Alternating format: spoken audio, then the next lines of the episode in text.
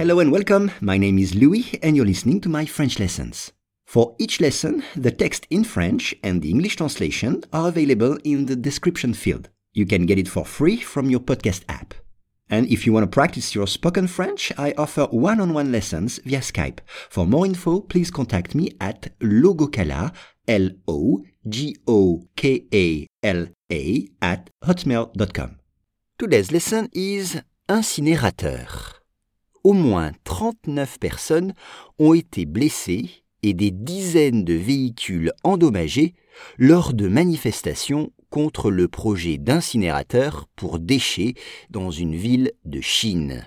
Once again, au moins 39 personnes ont été blessées et des dizaines de véhicules endommagés lors de manifestations contre le projet d'incinérateur pour déchets dans une ville de Chine. On commence avec au moins.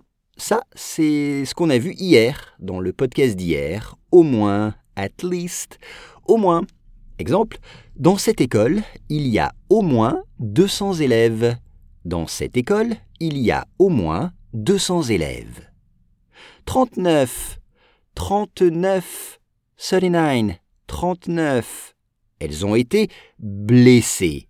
Hurt, blessées. Exemple, dans cet accident, j'ai été blessé à la jambe. Dans cet accident, j'ai été blessé à la jambe. Des dizaines de véhicules. Des dizaines de véhicules. Dozens, des dizaines. Endommagé, endommagé. Damaged en anglais. Exemple, dans cet accident, dix voitures ont été endommagées. Dans cet accident, dix voitures ont été endommagées. Ou bien, dans l'incendie, ma maison a été endommagée. Dans l'incendie, ma maison a été endommagée.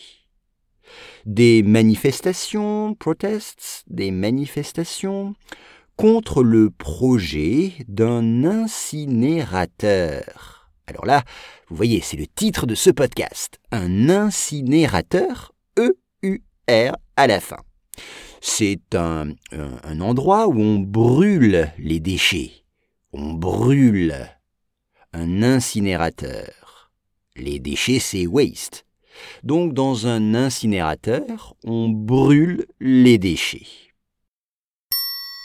Au moins 39 personnes ont été blessées et des dizaines de véhicules endommagés lors de manifestations contre le projet d'incinérateur pour déchets dans une ville de Chine.